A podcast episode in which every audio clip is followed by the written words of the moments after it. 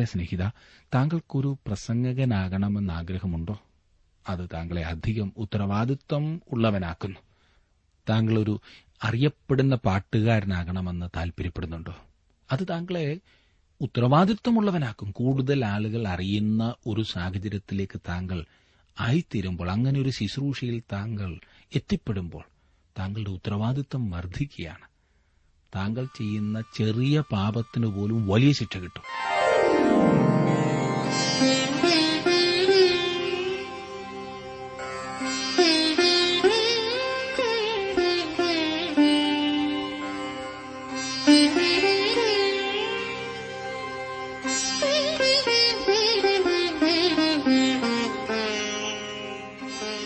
T W ആറിന്റെ വേദപഠന class ആരംഭിക്കുകയാണ്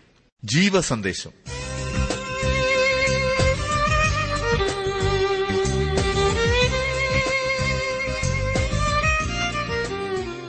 ഇന്നത്തെ പാഠഭാഗം ലേവ്യാ പുസ്തകം നാലാം അധ്യായം മൂന്നാം വാക്യം മുതൽ ഇരുപത്തിയൊന്നാം വാക്യം വരെ പ്രാർത്ഥനയോടെ നമുക്ക് ശ്രമിക്കാം സഹോദരൻ ജോർജ് ഫിലിപ്പ് ദൈവോദനം പഠിപ്പിക്കും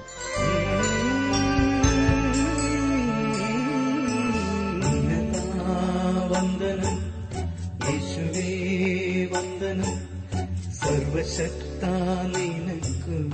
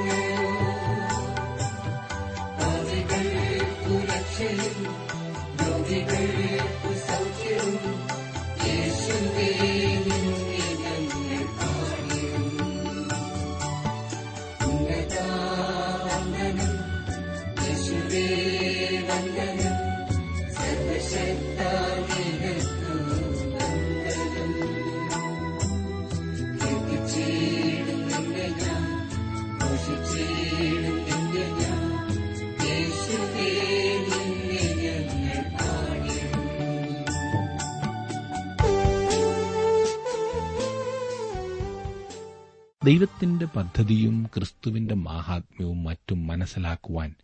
നമ്മെ അധികം സഹായിക്കുന്നതാണ് പഴയ നിയമപുസ്തകം വളരെ വിരസതയുളവാക്കുന്നവ എന്ന് പലരും ചിന്തിച്ചു വച്ചിരിക്കുന്ന ലേവിയ പുസ്തകം തന്നെ എത്രമാത്രം അർത്ഥവത്തായതാകുന്നു എന്ന് ഈ ദിവസങ്ങളിൽ നാം കണ്ടുകൊണ്ടിരിക്കാനില്ലേ ഈ യാഗങ്ങളെക്കുറിച്ചുള്ള വിശദീകരണങ്ങൾ ദൈവപുത്രനായ യേശുക്രിസ്തുവിന്റെ മനോഹരത്വം വാസ്തവത്തിൽ വെളിപ്പെടുത്തുന്നതാണ് അതുകൊണ്ട് തന്നെ ഈ ഭാഗം ശ്രദ്ധിച്ച് നാം പഠിക്കണം ലവ്യ പുസ്തകം ഒന്നാം അധ്യായത്തിൽ നാം ഹോമയാഗത്തെക്കുറിച്ചും രണ്ടാം അധ്യായത്തിൽ ഭോജനയാഗത്തെക്കുറിച്ചുമാണ് നാം പഠിച്ചത് കർത്താവായ യേശു ക്രൂശിൽ എപ്രകാരമാണ് ദൈവത്തെ മഹത്വപ്പെടുത്തിയതെന്നാണ് ഹോമയാഗത്തിലൂടെ നാം പഠിക്കുന്നത് ഈ വഴിപാട് നാം ദൈവസന്നിധിയിലേക്ക് കൊണ്ടുവരുമ്പോൾ നാം ദൈവമുൻപാകെ പൂർണമായും പൂർണ്ണമായും അംഗീകരിക്കപ്പെട്ടവരായി നിൽക്കുന്നു എന്ന അറിവ് ഇത് നമ്മുടെ ഹൃദയത്തിലേക്ക് കൊണ്ടുവരുന്നു പ്രാഗൽഭ്യത്തോടെ ഒരാൾക്ക് ദൈവസന്നിധിയിൽ ചെല്ലുവാൻ കഴിയുന്നത് ഈ ഹോമയാഗത്തിന്റെ വെളിച്ചത്തിലാണ് ഭോജനയാഗത്തിൽ നാം കണ്ടത് അത് അർപ്പിക്കുന്ന വ്യക്തിക്ക് തന്റെ ഹൃദയത്തിന്റെ എല്ലാമായി യേശുവിനെ ലഭിക്കുന്നു എന്നതാണ് അതെ ദൈവം മഹത്വപ്പെടുത്തുന്ന ക്രിസ്തു അവന്റെ ജീവിതത്തിന്റെ മനോഹരത്വം കാണുവാൻ യാഗമർപ്പിക്കുന്ന വ്യക്തിക്ക് സാധിക്കുന്നു ദൈവത്തിന് സൗരഭ്യവാസനയായ ഒരു വഴിപാടായിരുന്നു യേശുവിന്റെ ജീവിതം ലവ്യപുസ്തകം മൂന്നാം അധ്യായത്തിൽ നാം സമാധാന യാഗത്തെക്കുറിച്ചാണ് ചിന്തിച്ചത് ദൈവവും നാമും തമ്മിലുള്ള കൂട്ടായ്മ അതെ ദൈവമക്കൾ എന്ന നിലയിൽ യേശുക്രിസ്തുവിന്റെ ജീവിതവും പ്രവർത്തനവും മൂലം നമുക്ക് ദൈവത്തോടുള്ള കൂട്ടായ്മയാണ് ഈ യാഗം പുതിയ നിയമത്തിൽ കൂട്ടായ്മയെക്കുറിച്ച് വായിക്കുന്ന ഭാഗങ്ങളിൽ മിക്കിടത്തും ഒരേ കാര്യത്തിൽ പങ്കാളികളാകുക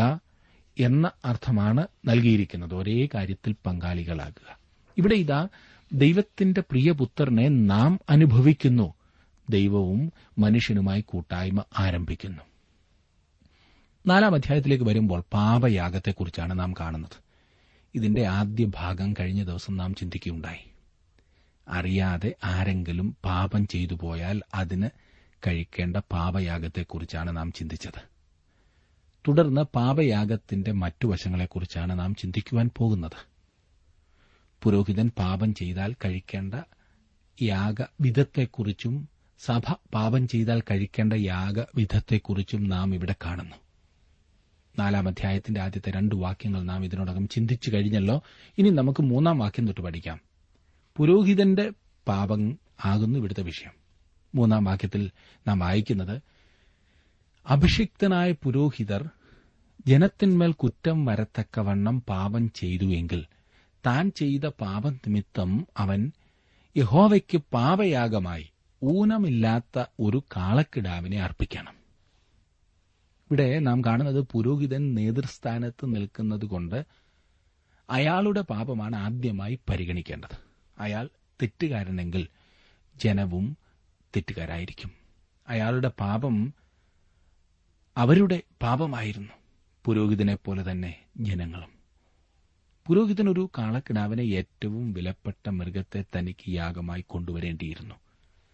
പാപം ചെയ്ത ആളിന്റെ പദവിക്കനുസരിച്ചുള്ള മൃഗത്തെയാണ് പാപയാഗത്തിനായി കൊണ്ടുവരേണ്ടത് ഹോ പാപം ചെയ്ത ആളിന്റെ പദവിക്കനുസരിച്ച് അവൻ വില കൊടുക്കണം പുരോഹിതന്റെ പാപം വ്യത്യസ്തമല്ലായിരുന്നു എന്നാൽ അവന്റെ ഉത്തരവാദിത്വം വലിയതായിരുന്നു പുരോഹിതനും ഒരു സാധാരണക്കാരനും ചെയ്ത പാപം ഒന്നാകാം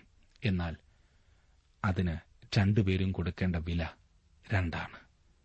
ഉത്തരവാദിത്വം കൂടിയവൻ അധികം കൊടുക്കണം ഇന്നും ഇത് അപ്രകാരം തന്നെയാണ് യാക്കോബിന്റെ ലേഖനം നാലാം അധ്യായത്തിന്റെ പതിനേഴാം വാക്യത്തിൽ നാം വായിക്കുന്നത് നന്മ ചെയ്യുവാൻ അറിഞ്ഞിട്ടും ചെയ്യാത്തവൻ അത് പാപം തന്നെ യാക്കോബിന്റെ ലേഖനം അധ്യായത്തിന്റെ ഒന്നാം വാക്യത്തിൽ നാം വായിക്കുന്നു സഹോദരന്മാരെ അധികം ശിക്ഷാവധി വരുമെന്നറിഞ്ഞ് നിങ്ങളിൽ അനേകർ ഉപദേഷ്ടാക്കന്മാരാകരുത് അതേ സ്നേഹിത താങ്കൾക്കൊരു പ്രസംഗകനാകണമെന്ന് ആഗ്രഹമുണ്ടോ അത് താങ്കളെ അധികം ഉത്തരവാദിത്വം ഉള്ളവനാക്കുന്നു താങ്കളൊരു അറിയപ്പെടുന്ന പാട്ടുകാരനാകണമെന്ന് താൽപര്യപ്പെടുന്നുണ്ടോ അത് താങ്കളെ ഉത്തരവാദിത്വമുള്ളവനാക്കും കൂടുതൽ ആളുകൾ അറിയുന്ന ഒരു സാഹചര്യത്തിലേക്ക് താങ്കൾ ആയിത്തീരുമ്പോൾ അങ്ങനെ ഒരു ശുശ്രൂഷയിൽ താങ്കൾ എത്തിപ്പെടുമ്പോൾ താങ്കളുടെ ഉത്തരവാദിത്തം വർദ്ധിക്കുകയാണ് താങ്കൾ ചെയ്യുന്ന ചെറിയ പാപത്തിന് പോലും വലിയ ശിക്ഷ കിട്ടും താങ്കൾക്ക് താങ്കളുടെ പള്ളിയിലെ ശുശ്രൂഷകനോ കൈസ്ഥാന കമ്മിറ്റി അംഗമോ സൺഡേ സ്കൂൾ അധ്യാപകനോ ആകണമെന്ന് ഉദ്ദേശമുണ്ടോ അങ്ങനെയെങ്കിൽ മറ്റാരെക്കാളും താങ്കൾ ഉത്തരവാദിത്തപ്പെട്ടവനാണ് പദവിയോടുകൂടെ ഉത്തരവാദിത്വവുമുണ്ട് എന്ന് മറക്കരുത് ദൈവം തന്നെ ആ ചുമതല നിർവഹിക്കുന്നതിനു വേണ്ടി താങ്കളെ താങ്ങി നടത്തും എന്നുള്ളത് വാസ്തവമാണ് അത് തന്നെയാണ് ഇവിടെ വ്യക്തമായി കാണിച്ചിരിക്കുന്നത് ജനത്തിന്മേൽ കുറ്റം വരത്തക്കവണ്ണം എന്ന് പറഞ്ഞിരിക്കുന്നത് കുറച്ചുകൂടി വ്യക്തമായി കുറ്റം ചെയ്യുന്നതിന് ജനത്തിന് ഇടവരുത്തിയാൽ എന്ന് പറയാവുന്നതാണ് ജനത്തിന്മേൽ കുറ്റം വരത്തക്കവണ്ണം എന്ന് പറഞ്ഞിരിക്കുന്നത് കുറ്റം ചെയ്യുന്നതിന് ജനത്തിന് വരുത്തിയാൽ പുരോഹിതന്റെ ഉത്തരവാദിത്തത്തെയാണ് ഇത് ചൂണ്ടിക്കാണിക്കുന്നത് പുരോഹിതൻ ഒരു സാധാരണക്കാരനായ മനുഷ്യനായിരുന്നു അദ്ദേഹവും മറ്റുള്ളവരെ പോലെ പരീക്ഷകൾക്ക് വിധേയനായിരുന്നു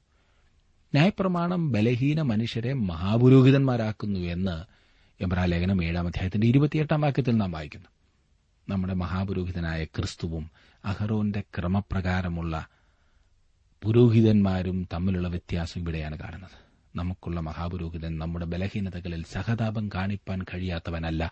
പാപം ഒഴികെ സർവത്തിലും നമുക്ക് തുല്യമായി പരീക്ഷിക്കപ്പെട്ടവനത്രേ നമുക്കുള്ളത് എബ്രാലേഖനം നാലാം അധ്യായത്തിന്റെ പതിനഞ്ചാം വാക്യമാണ് ഞാൻ വായിച്ചത് ഇനിയും രവ്യാപുസ്തകം നാലാം അധ്യായത്തിന്റെ നാലാം വാക്യത്തിലേക്ക് നമുക്ക് വരാം അവൻ ആ കാളയെ സമാഗമന കൂടാരത്തിന്റെ വാതിൽക്കൽ യഹോവയുടെ സന്നിധിയിൽ കൊണ്ടുവന്ന് കാളയുടെ തലയിൽ കൈവച്ച് യഹോവയുടെ സന്നിധിയിൽ കാളയെ അറുക്കണം ഇതാണ് പാപയാഗത്തിന്റെ നടപടിക്രമം ഈ ഭാഗത്ത് ഹോമയാഗത്തിനോട് സാമ്യം നാം കാണുന്നുണ്ട് ഞാൻ അഞ്ചു മുതൽ ഏഴ് വരെയുള്ള വാക്യങ്ങൾ കൂടി വായിക്കട്ടെ ശ്രദ്ധിച്ചാട്ടെ അഭിഷിക്തനായ പുരോഹിതൻ കാളയുടെ രക്തം കുറെയെടുത്ത് സമാഗമന കൂടാരത്തിൽ കൊണ്ടുവരണം പുരോഹിതൻ രക്തത്തിൽ വിരൽ മുക്കി യഹോവയുടെ സന്നിധിയിൽ വിശുദ്ധ മന്ദിരത്തിന്റെ തിരശീലയ്ക്കു മുമ്പിൽ ഏഴ് പ്രാവശ്യം തലയ്ക്കണം പുരോഹിതൻ രക്തം കുറെ യഹോവയുടെ സന്നിധിയിൽ സമാഗമന കൂടാരത്തിലുള്ള സുഗന്ധവർഗത്തിൻ ധൂപപീഠത്തിന്റെ കൊമ്പുകളിൽ പുരട്ടേണം കാളയുടെ ശേഷം രക്തം മുഴുവനും സമാഗമന കൂടാരത്തിന്റെ വാതിൽക്കലുള്ള ഹോമയാഗ പീഠത്തിന്റെ ചുവട്ടിൽ ഒഴിച്ചു കളയണം കുറ്റക്കാരനായ തെറ്റ് ചെയ്തവനായ മനുഷ്യനോടുള്ള ദൈവത്തിന്റെ കൂട്ടായ്മ ഉറപ്പാക്കുന്നതിനാണ് രക്തം തിരശീലയ്ക്ക് മുമ്പിൽ ഏഴ് പ്രാവശ്യം തളിക്കുന്നത് പ്രാർത്ഥനയുടെ സ്ഥലമായ സുഗന്ധവർഗത്തിൻ ധൂപപീഠത്തിന്റെ കൊമ്പുകളിൽ രക്തം പുരട്ടുന്നത് പാപിയായ മനുഷ്യൻ ആരാധന കഴിക്കുവാനുള്ള പദവി പുനഃസ്ഥാപിക്കുന്നതിനാണ് യേശുക്രിസ്തുവിന്റെ രക്തത്തെ ആശ്രയിച്ചാണ് ദൈവം നമ്മെ അംഗീകരിക്കുകയും നാം അവനെ ആരാധിക്കുകയും ചെയ്യുന്നത് യേശുവിന്റെ രക്തത്താലാണ് ഈ പദവി നമുക്ക് ലഭിക്കുന്നത് നമ്മുടെ പാപങ്ങളെ ഏറ്റുപറയുന്നുവെങ്കിൽ അവൻ നമ്മോട് പാപങ്ങളെ ക്ഷമിച്ച് സകല അനീതിയും പോക്കി നമ്മെ ശുദ്ധീകരിപ്പാൻ തക്കവണ്ണം വിശ്വസ്തനും നീതിമാനുമാകുന്നു എന്ന് വിശുദ്ധ യോഹനാൻ പറഞ്ഞിരിക്കുന്നു ലേഖനത്തിൽ നാം വായിക്കുന്നത് ന്യായപ്രമാണ പ്രകാരം ഏകദേശം സകലവും രക്തത്താൽ ശുദ്ധീകരിക്കപ്പെടുന്നു അതെ രക്തം ചൊരിഞ്ഞിട്ടല്ലാതെ വിമോചനമില്ല എന്ന് ബാക്കിയുള്ള രക്തം മുഴുവനും ഹോമയാഗപീഠത്തിന്റെ ചുവട്ടിൽ ഒഴിച്ചു കളയുന്നു ഇത് പാപിയായ മനുഷ്യന്റെ മനസാക്ഷിയെ തൃപ്തിപ്പെടുത്തുകയും അവനിൽ നിന്നും കുറ്റബോധം നീക്കുകയും ചെയ്യുന്നു പാപബോധത്തിന്റെ പരിഹാരം ഇതാണ് എന്ന് മാത്രമല്ല മനസ്സിനെയും ഹൃദയത്തെയും തൃപ്തിപ്പെടുത്തുവാൻ പര്യാപ്തമായ ഏക പ്രതിവിധി ഇതാണ് പ്രിയ സുഹൃത്തെ താങ്കൾ അറിഞ്ഞിരിക്കേണ്ട ഏറ്റവും പ്രധാനപ്പെട്ട കാര്യം ഇതാണ് ക്രിസ്തു താങ്കളുടെ പാപങ്ങൾ ക്ഷമിക്കുമ്പോൾ അവൻ താങ്കളോട് ക്ഷമിക്കുകയാണ് ചെയ്യുന്നത് അതിനെക്കുറിച്ച് അധികമായി ഒന്നും ഇനിയും പറയുവാനില്ല അവൻ അതിനെ സമുദ്രത്തിന്റെ ആഴത്തിൽ ഇട്ടുകളഞ്ഞിരിക്കുകയാണ് ഉദയം അസ്തമയത്തോടകന്നിരിക്കുന്നത് പോലെ അവൻ അതിനെ അകറ്റിക്കളഞ്ഞിരിക്കുന്നു അവൻ വീണ്ടും അതിനെക്കുറിച്ച് ഓർക്കാതെ വണ്ണം അതിനെ അകറ്റിക്കളഞ്ഞിരിക്കുന്നു അവൻ പാപത്തിന്റെ പ്രശ്നത്തെ കൈകാര്യം ചെയ്യുന്നു അത് നമ്മെ കുറ്റബോധത്തിൽ നിന്ന് വിമുക്തരാക്കുന്നു അവൻ താങ്കളോട് വാസ്തവമായി ക്ഷമിച്ചിരിക്കുന്നുവോ എന്ന് താങ്കൾ സംശയിക്കേണ്ട യാതൊരു കാര്യവുമില്ല സുഹൃത്തെ അവൻ താങ്കളുടെ സകല പാപങ്ങളും കുറ്റങ്ങളും നീക്കിക്കളഞ്ഞിരിക്കുന്നു സകലവും സകലവും അവൻ നീക്കി താങ്കൾ ക്രിസ്തുവിങ്കിലേക്ക് കടന്നു വരുമ്പോൾ അവനെ താങ്കളുടെ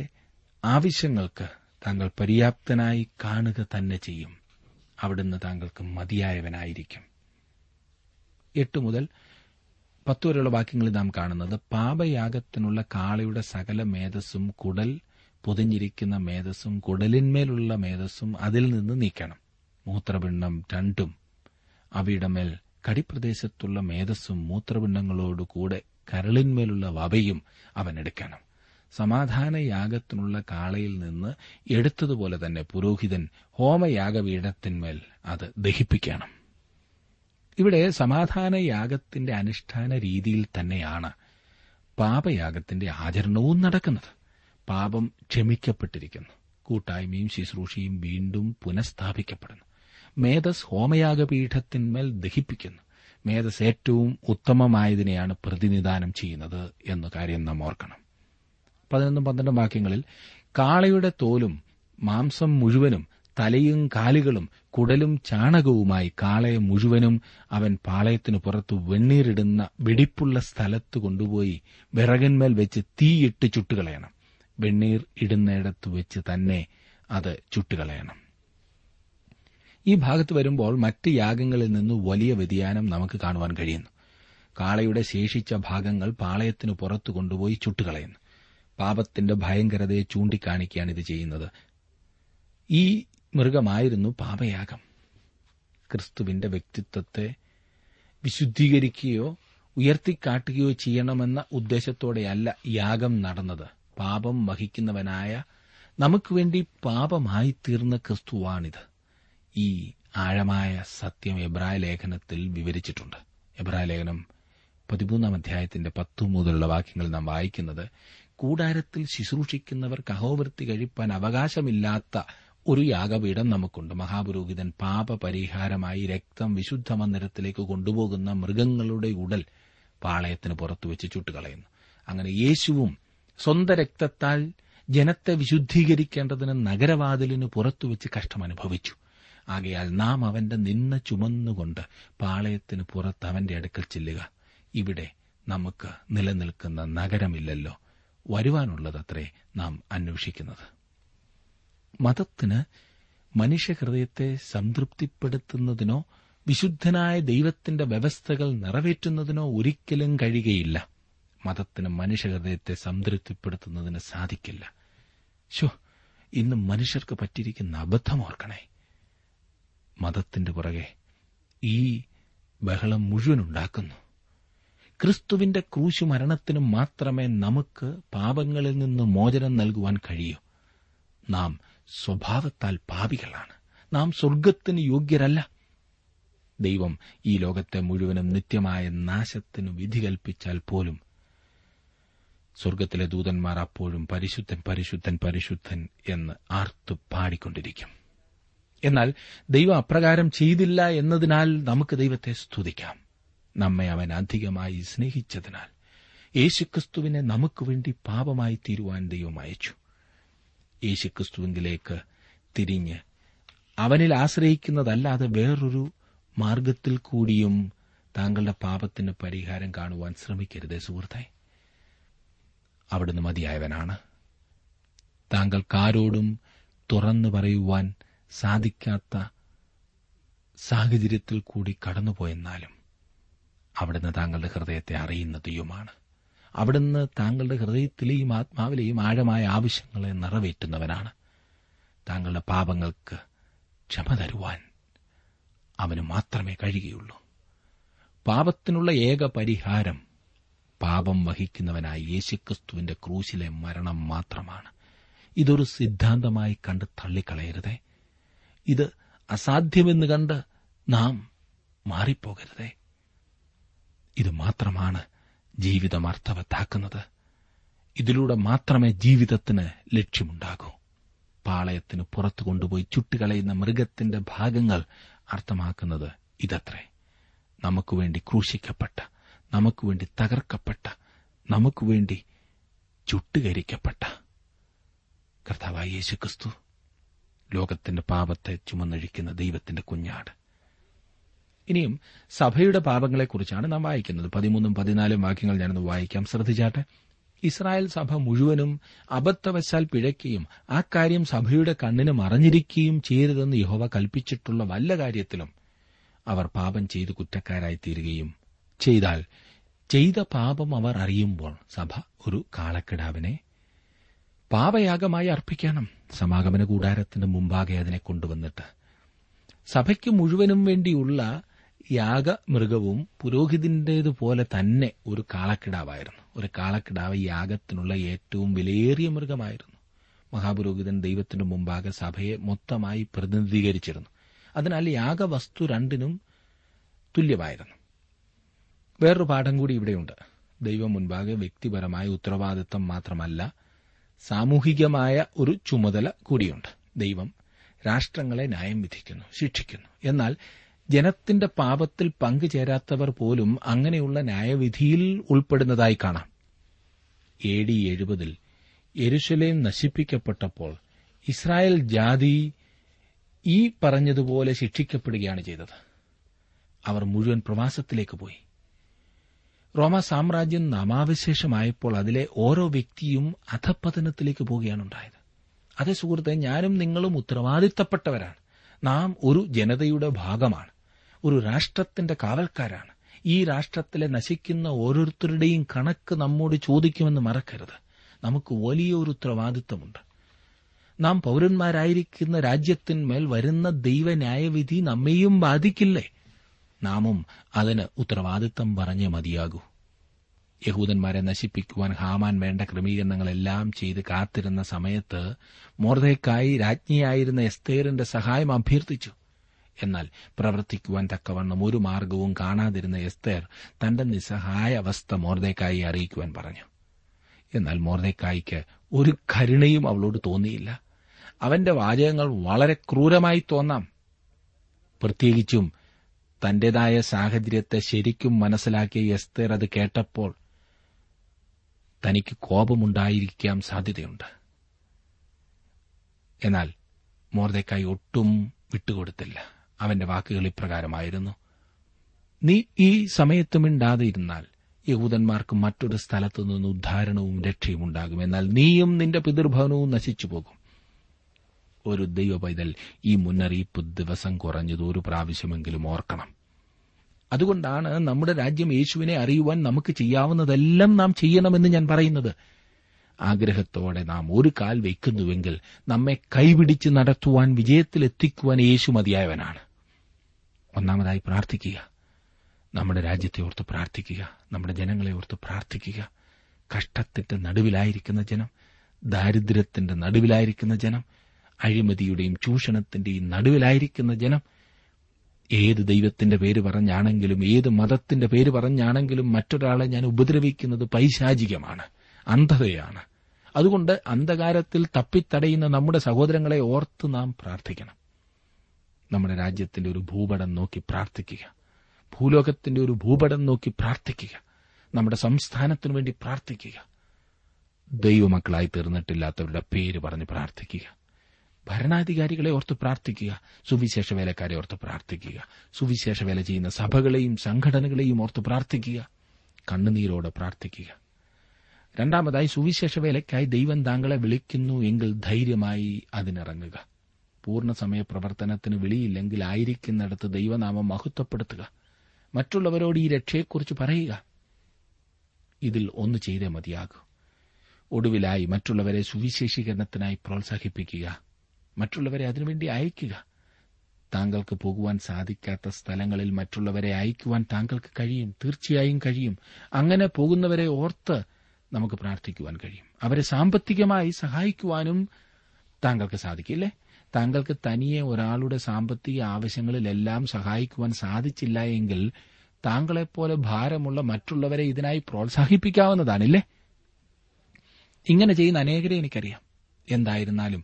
തങ്ങളുടെ സഹോദരവർഗം ന്യായവിധിയിൽ നിന്നും രക്ഷപ്രാപിക്കണമെന്ന ആഗ്രഹത്തോടെ പ്രവർത്തിക്കുന്നു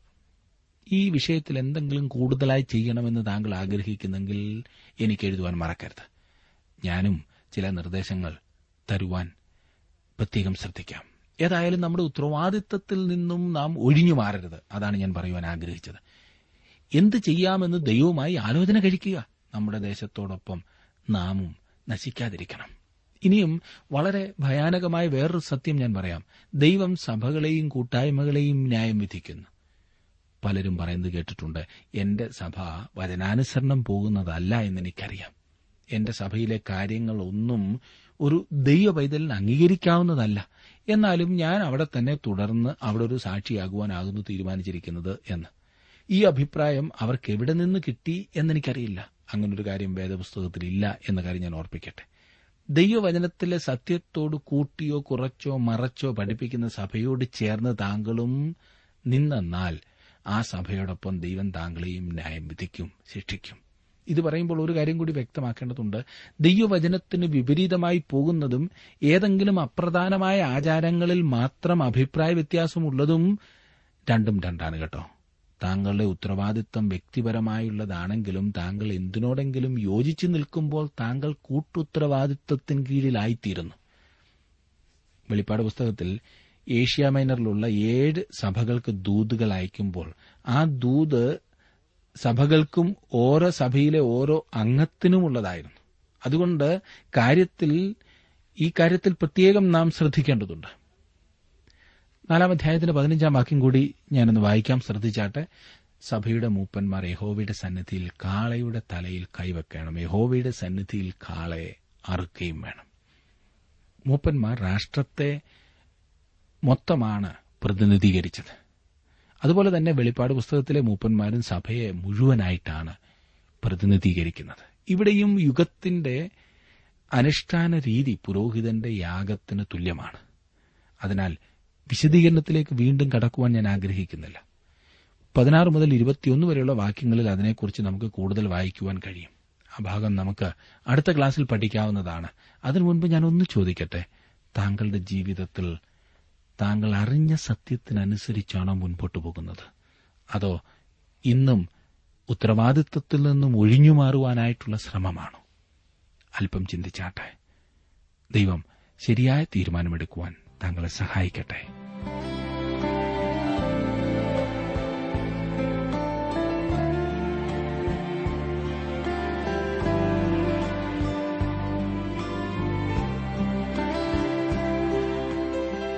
ഞങ്ങളുടെ വിലാസം ജീവസന്ദേശം പോസ്റ്റ് ബോക്സ് നമ്പർ മൂന്ന് തിരുവല്ല അഞ്ച് കേരളം ഞങ്ങളുടെ ഫോൺ നമ്പറുകൾ zero four six nine two seven zero zero two eight four mobile nine four four seven seven six seven three seven eight ഞങ്ങളുടെ email address Malayalam T T B at radio eight eight two dot com വെബ്സൈറ്റിലും ജീവസന്ദേശം program ലഭിക്കുന്നതാണ് അവർ website W W W dot radio eight eight two dot com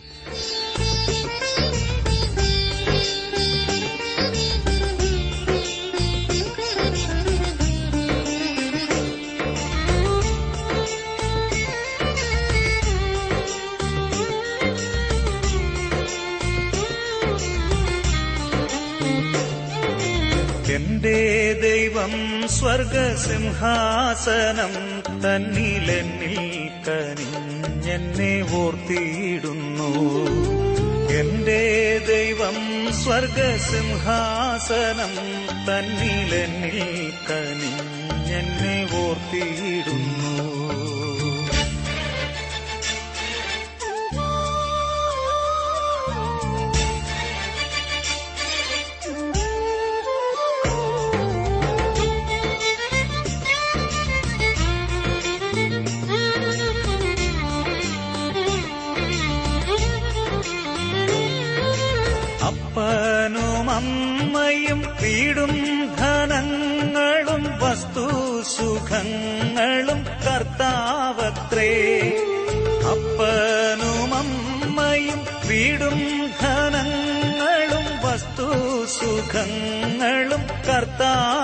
സാറേ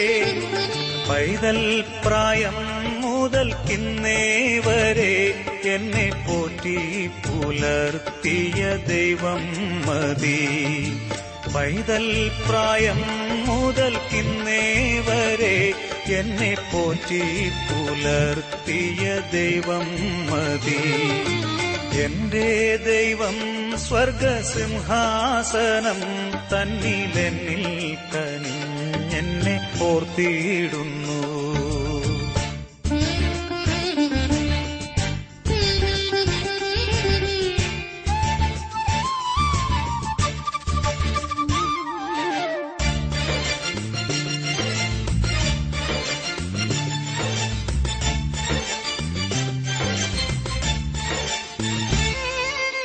ആരും സഹായമില്ലെല്ലാം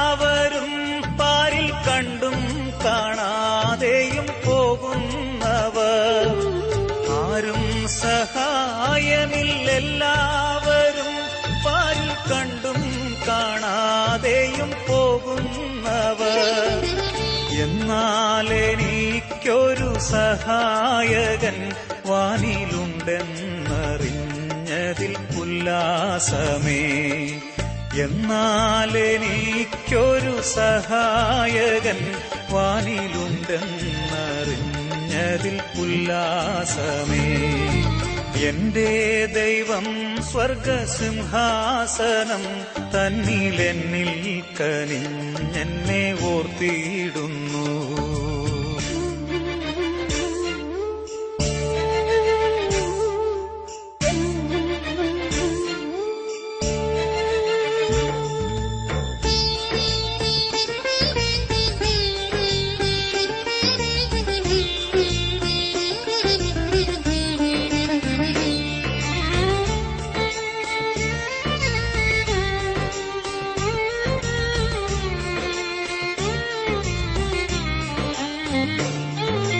കല്യാണശാലയിലെന്നെ വിളിച്ചെന്റെ സന്താപമൊക്കെയും തീർത്തിയിടും നാൾ കല്യാണശാലയിലെന്നെ വിളിച്ചെന്റെ സന്താപമൊക്കെയും തീർത്തിയിടും നാൾ ശീഘ്രം വരുന്നെന്റെ കാന്തൻ വരുന്നെന്നിൽ ഉല്ലാസമായി ബഹുകാലം വാഴാ ശീഘ്രം വരുന്നെന്റെ കാന്തൻ വരുന്നെന്നിൽ ഉല്ലാസമായി ബഹുകാലം വാഴാ എന്റെ ദൈവം സ്വർഗസിംഹാസനം തന്നിലെന്നിൽ എന്നെ ഓർത്തിയിടുന്നു